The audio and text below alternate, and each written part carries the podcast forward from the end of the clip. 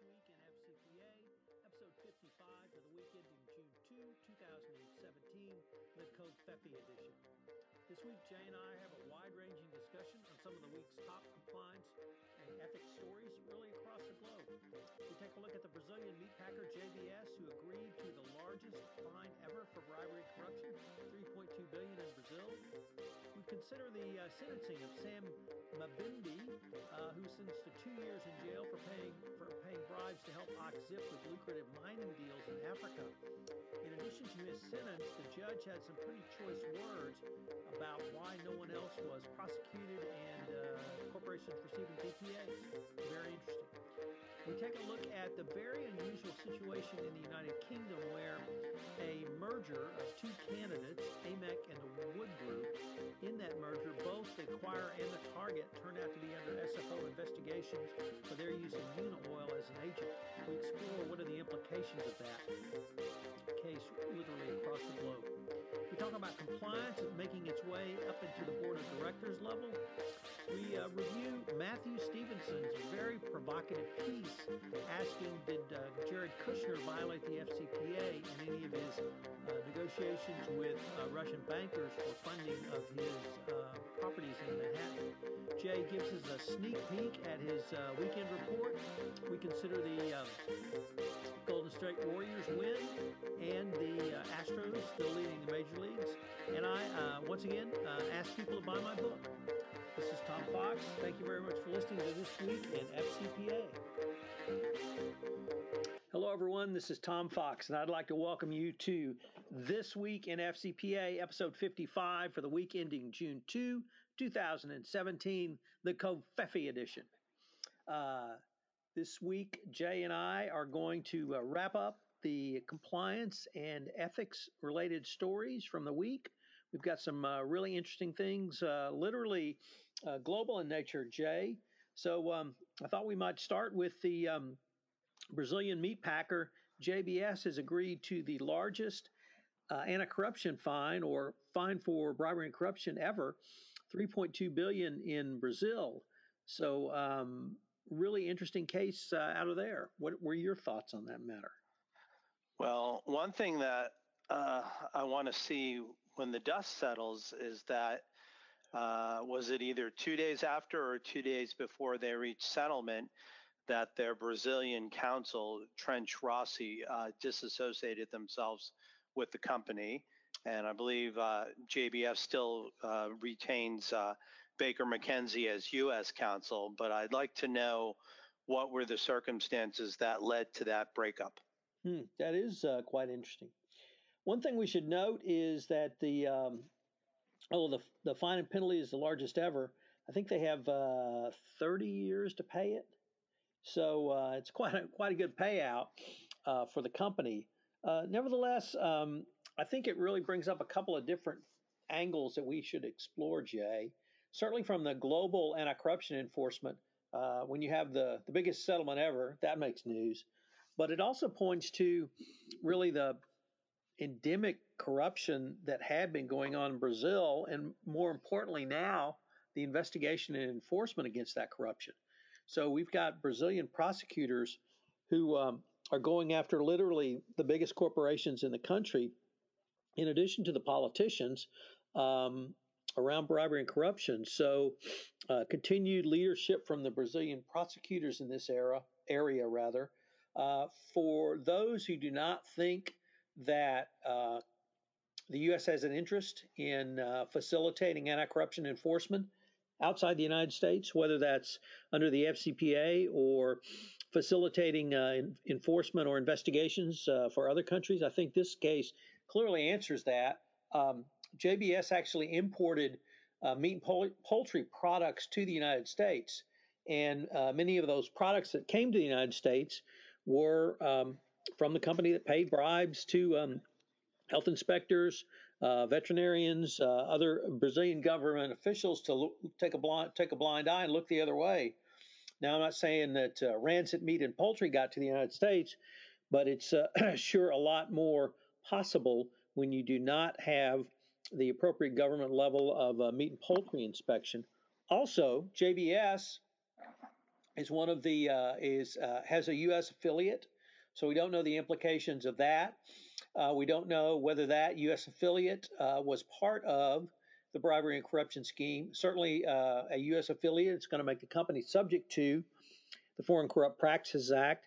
And uh, with Baker and McKenzie involved, I would certainly expect that there's cooperation going on between the um, the company and U.S. prosecutors over this issue. So, not that we've just scratched the surface, but I think there's a lot more there that will be unpacked. And certainly, uh, Trench Rossi, a very prestigious, well-known firm in uh, Brazil, and indeed the uh, the Brazilian affiliate of Baker and McKenzie, um, um, disassociating with themselves is a very, very interesting development. You uh, you rarely see that uh, unless something uh, became very crosswise between the client and the law firm.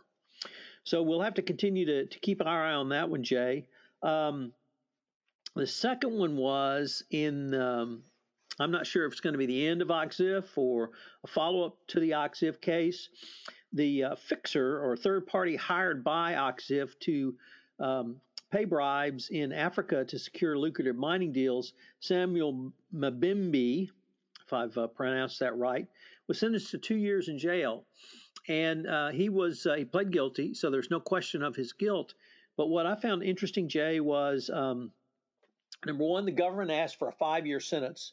Um, he asked for 10 months uh, in jail, which he he had previously or was currently serving. So uh, basically, he would get to walk, and the judge uh, gave two years. And the judge's reasoning was that uh, no one else had been prosecuted in this case, no other individuals had been criminally prosecuted. And the judge publicly scolded the Department of Justice in asking why there were no other criminal prosecutions. The uh, AUSA present at the hearing said that uh, the government was working on it. But uh, I think the judge was dead, dead spot on, and, and he criticized the use of DPAs, where companies could come in and get a deferred prosecution agreement. And here, the individual who uh, actually cooperated with the government uh, is sentenced to two years in jail.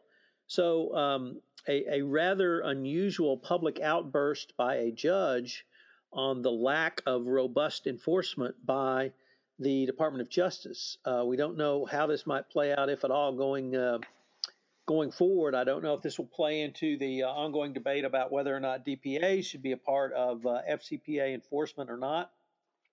But when you have a federal judge excoriating the government for uh, prosecuting uh, the individuals but not the company, it's uh, it's uh, or higher up individuals in the company, it's certainly unusual, Jay. I think I think the judge channeled his inner Howard Beale. I think that was it, huh? I'm mad as hell and I'm not going to take it anymore. Everybody get out there and talk to those white shoe law firms who march into your courts and say, I'm sick of getting DPAs. We have a law, so someone, maybe the DOJ, should go out and enforce it. Well, you know, that's uh, very interesting when we have an attorney general who says uh, somebody broke the law, you know, we're going to enforce it. And whether that changes FC, the calculus on FCPA enforcement or not it's still an open question. Uh, if the department does aggressively change its posture or changes its posture to a more aggressive approach towards criminally prosecuting uh, either corporations or uh, high ranking individuals, um, it could uh, have serious consequences, particularly along the lines of uh, companies willing to self disclose and report. Uh, it's one thing to self disclose and self self disclose, cooperate, and remediate uh, to try to drive your overall fine and penalty down. It's quite another thing to uh, self disclose, uh, cooperate, remediate, and then find out you're going to jail anyway. So, um, uh, uh, just a very odd and really interesting development uh, in that situation. why anyone would be surprised Och-Ziff got a DPA, though, is pretty clear to me why they got it. They had very good lawyers. And if we learn one thing from O.J. Simpson, that we uh, perfected here in Texas, if you got the money to hire very good lawyers, you're going to get a good result most of the time. So uh, anyway, but we'll have to watch that one, Jay. That one could really have some additional fallout that um, could could percolate down to the level of uh, the compliance officer going forward. Uh, let's go across the pond um, to a really interesting situation that's come up, Jay, in the uh, proposed merger of AMEC, uh, UK construction company, and the Wood Group. Uh, this is a friendly merger. It's not an uh, um, um, unfriendly takeover. but it turns out that both the acquirer AMEC and the target Wood Group are under investigation from the Serious Fraud Office relating to their use of Unaoil as an agent. And so that really brings up some some interesting questions, I think, Jay, that your clients and my clients um, would have, which is, you know, what do we do? What do we do when the person, the entity that's buying us, discloses to us, or we uncover that they're under a uh, uh, corruption anti-corruption uh, violation um, investigation? What do you do when your target turns out um, uh, is under investigation by the relevant government authorities. How many government authorities across the world may be investigating both of these companies? Because I know Wood Group, for instance, has a, a very significant presence here in Texas and uh, in the United States generally. So uh, we have to assume that information about Unaoil has been shared with the U.S. Department of Justice. We um, we have some pretty established rules under the FCPA around uh, post acquisition uh, integration of a target into your compliance program, which requires uh, integration of your compliance program, training of uh, senior uh, executives and high risk individuals, pretty aggressive time frame training, uh, forensic audits of the target's uh, books and records to see if there's a any outstanding violations hidden in the books that weren't popped up in pre-acquisition due diligence, and then turning that information over to the government. we also have a fairly robust system of pre acquisition due diligence that the Department of Justice has uh, uh, talked to us about at least since the 2012 FCPA guidance um, and going forward on the types of due diligence you should do in pre-acquisition. We haven't had it. We had an opinion release on that subject, and uh, recognizing that you don't, you never get to do all the pre-acquisition due diligence you want, and you may be limited by a particular uh, nuances of, of some countries' laws. Nevertheless, I think in the United States, we would, you and I could probably formulate an answer to that if our client came to us. But in the United Kingdom, the M&A part is really not fleshed out in any of the commentary to the UK Bribery Act. So uh, I think it's going to be interesting to see how these two parties might resolve this.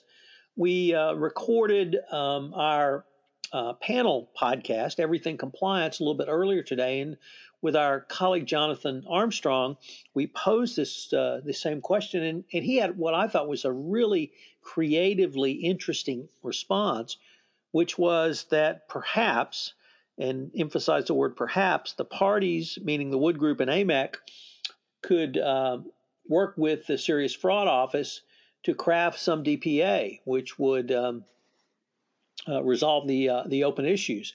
And of course, in the United Kingdom, the DPA is under the court's jurisdiction, so there would be court involvement. Uh, Jonathan recognized this has not been done in this situation, and it's lots of moving parts in the speedy operation of uh, acquisition and takeover. But um, you know, kudos for some uh, creative thinking there. And we, it, it, if that occurs, because of the public nature of deferred prosecution agreements in the United Kingdom, that uh, court uh, documents would be released. And so we would have some guidance from the court on what they thought were the key elements of dealing with this fact scenario. So I spit out a lot there, Jay, but uh, certainly you've uh, uh, worked with companies. You've been in companies in M&A. Um, you've been the target, and uh, you've also been the acquirer really how would uh, how would you think through advising a client when you when you got this type of information on either side of the fence well generally what tends to happen is uh, if you thought you were going into a clean transaction and then you saw that if one or both of the parties um, had some issues uh, you know the first thing you would have to think about number one is the uh, viability of that company going forward then a quick number two would be taking a look at the purchase price. And what happens quite often is that this is the opportunity for the um, acquirer to uh, leverage the information about the uh, potential violations and really negotiate a rock bottom price. Uh, we've seen a, a, couple examples where also the remediation might be priced into the deal, whereas you would pay a, a lower purchase price for the asset, but that money that you're not paying would be used to uh, move forward and start immediate remediation and start working on a combined uh, compliance for the uh, you know joined entity. I think what's really interesting about this is that both companies have been dinged by Unaoil, so it's it's probably interesting in the first place that they wanted to merge. And um, you know, number two, t- to your point about the SFO, you know, uh, using a DPA but using it under court order, it could definitely uh, reveal some very interesting information about these two companies. So I think you're uh, you're spot on in uh, uh, talking about the business side of it, and, and really will it devalue either side? Certainly, if your uh, uh, target turns out to be under some sort of governmental investigation, that could negatively impact the purchase price. But here we have the anomaly of both acquire the acquirer and the target. So you have a have a double valuation question. But that's really uh, an area that I don't think gets enough play in the FCPA commentariat. Um, which is the the de- devolution or devaluation, perhaps more properly, of uh, the acquired company. I represented a company once that uh, purchased a Canadian company. Uh, turned out 25% of that Canadian company was tied up in a JV in uh, uh, Russia. And uh, I was part of the team that looked very closely at the Canadian company, but that's all we looked at. And we didn't look at that JV. And the JV just could not be remediated, and the company the acquiring entity ended up just giving the JV to the Russian owners um, because they couldn't uh, couldn't fix it. So it certainly devalued uh, that. We've had uh, Elandia and Latinode, the enforcement action, famous or infamous, where um, uh, Elandia had to write off their entire, uh, uh, or rather, the entire investment had to be written off. So taking a look at it, and and and even if uh, you don't have to write off the entire investment, if part of your purchase price is based upon contracts which were illegally obtained, or say they were legally obtained because the, the country in question was not subject to the FCPA, or the company in question was not subject to the FCPA, and bribery was not illegal in the company, country where it occurred. Once that target becomes acquired and it's you and you're subject to the FCPA, you cannot continue those contracts uh, because they were obtained illegally. And uh, so you're going to lose that revenue. And if that's a significant stream, uh, revenue stream and anticipated, that certainly could uh, negatively impact. So lots of issues in that case, lots of issues that I don't think get enough um, contemplation. And certainly the the the negative business aspect, and you we hadn't even touched on the reputational issues, but just on the the business aspect. So um, very interesting uh, as well. Uh, Judge, so uh, what what would we call this now? It's it's not um, successor liability, but is it co-confessor liability? Well, um, you know, for those that engage in the confessional, perhaps so. Uh, okay. I don't think so. Ne- either one of us are are fall into that category though. Covfefe. Covfefe. So um, the um, I was interested uh, that our colleague uh, over at the Wall Street Journal, um, Risk and Corruption uh, Journal, at the Wall Street Journal, Ben DiPietro, Mets fan uh, extraordinaire, um, wrote a piece about compliance making its way to the board of directors. And although this is not something you and I have, I think, direct, directly hit on before, we've certainly touched around it. Many of the corporate scandals we've seen over the past couple of years, um, obviously Wells Fargo, VW, Theranos, uh, are situations where the board of directors really had no clue about compliance, ethics, um, risk, risk management. Uh, I was struck this week, Jay, when I read that uh, former um, Reagan Secretary of State George Shultz, who was on the Theranos board, he was deposed in litigation uh, surround, uh, uh, underlying that company. And uh, when asked, what questions did you put to um, Theranos majority stockholder Elizabeth Holmes after there was public notification of um, alleged fraud in the proprietary testing? He said none. Didn't ask her a thing. Didn't know what to ask. Assumed everything was fine. And that really drove home to me, Jay, the the, the boards need to uh, kind of take up their game. But Ben wrote an article where talked about compliance is actually making its way to the board, and I think this can only benefit the compliance profession and uh, the, certainly the chief compliance officer. But putting um, board uh, uh, compliance expertise at the board is, I think, going to be an increasingly important important part of uh, boards going forward. So, uh, kind of, what do you see in the the top to bottom ethical culture issues here? Well, uh, you know, for the longest time, uh, everyone's uh, been talking about a seat at the table. So it, it appears that that's happening, and we we've kind of navigated through the, you know, what is the best reporting structure? Do they need to go through the GC or go directly to the CEO? I think the other part that's interesting in Ben's article is that this um, research that he's quoting was done by both um, Ethisphere and Convercent and one of the things that I know you really are looking towards the future with the Internet of Things and different data feeds is how we can start to use uh, technology to, uh, you know, strategically embed ethics and compliance in the day-to-day business. So uh, I know you go to a lot of uh, different conferences like I do, and in terms of gauging how far we are there in terms of technology, um, where would you guess we are, and how long would you think it's going to be before we get something like uh, an electronic silver bullet here? Well, uh, I don't think there's ever going to be an electronic silver bullet, Jay. I think it's always going to be a combination of human and technological resources. Um, uh, I think what we've got to get is greater board engagement and greater board expertise. George Shultz may be the poster child for you know having a prestigious board member, but when you have a board member who doesn't even ask questions after alleged uh, illegal conduct has arisen, um, uh, that's that's not serving the board and it's not serving the stakeholders. It's not serving the shareholders. It's uh, a board not engaging in their uh, legal duty.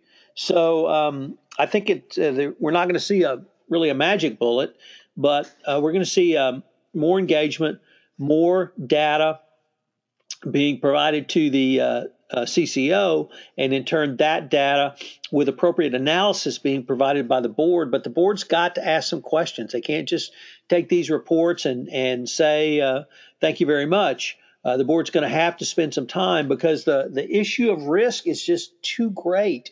Um, this this piddly little scandal is going to cost uh, Wells Fargo uh, billions, and uh, Theranos um, it may still exist going forward, but it may not. Uh, and that when you have that kind of catastrophic risk, and you have a board that doesn't even consider it, um, that's that's really a disconnect. Totally agree.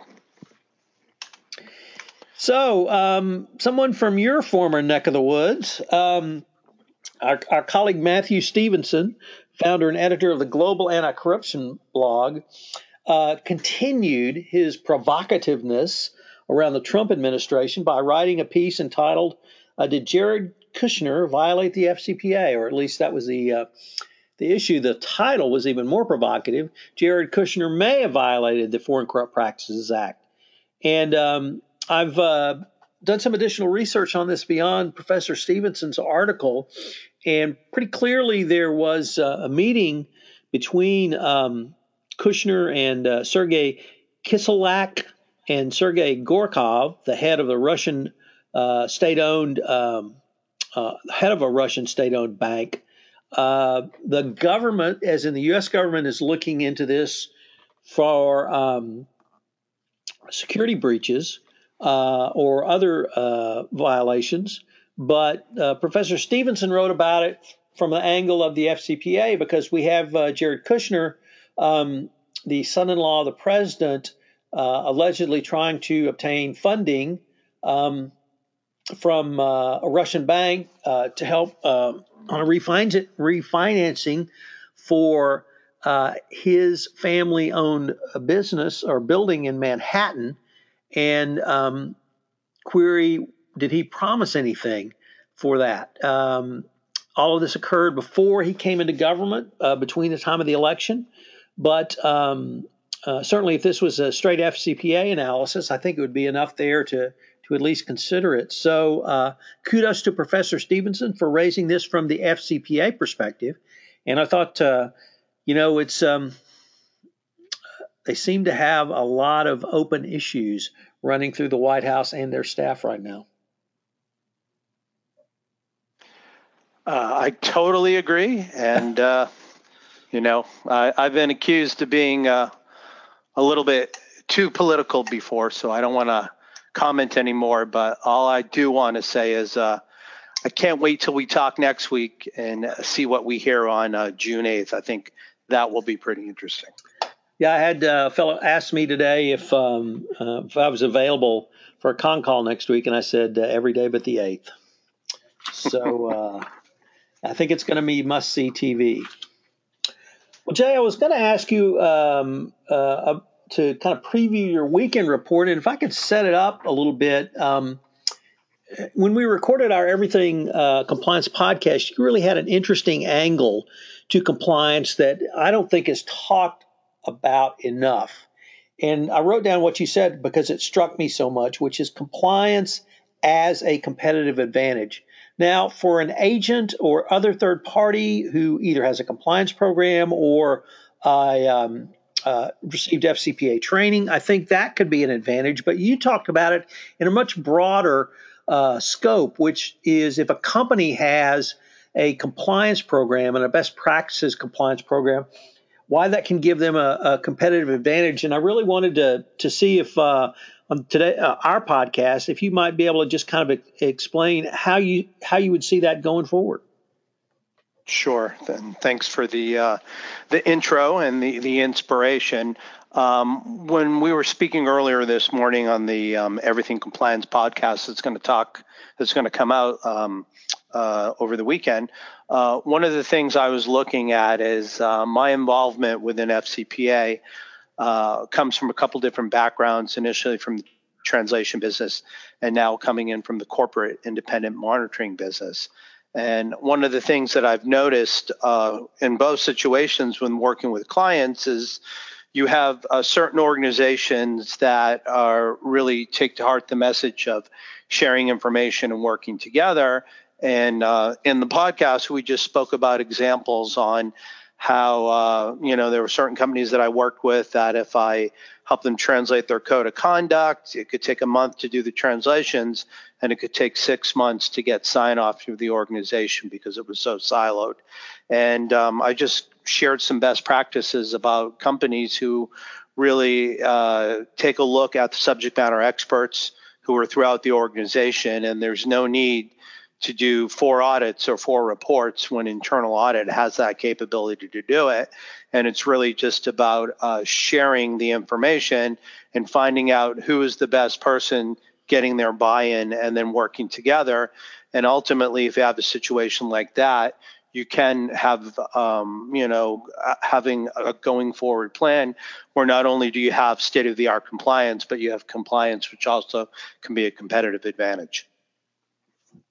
So I thought that was a, a really good point, and I think uh, I hope that you know we can continue to explore this, continually to talk about it, and really get this message into the greater compliance community. Uh, because um, uh, one of the things that uh, really struck me about your concept, and as you articulated, Jay, is it, it really puts compliance as a revenue generator and we, we typically don't think of compliance as a revenue generator. Compliance may be seen as uh, improving business process, leading to greater fi- efficiencies, that sort of thing, but as a true revenue generator. And if we can start having that sort of discussion that really takes the um, all of the negatives you hear about, well, what's the ROI?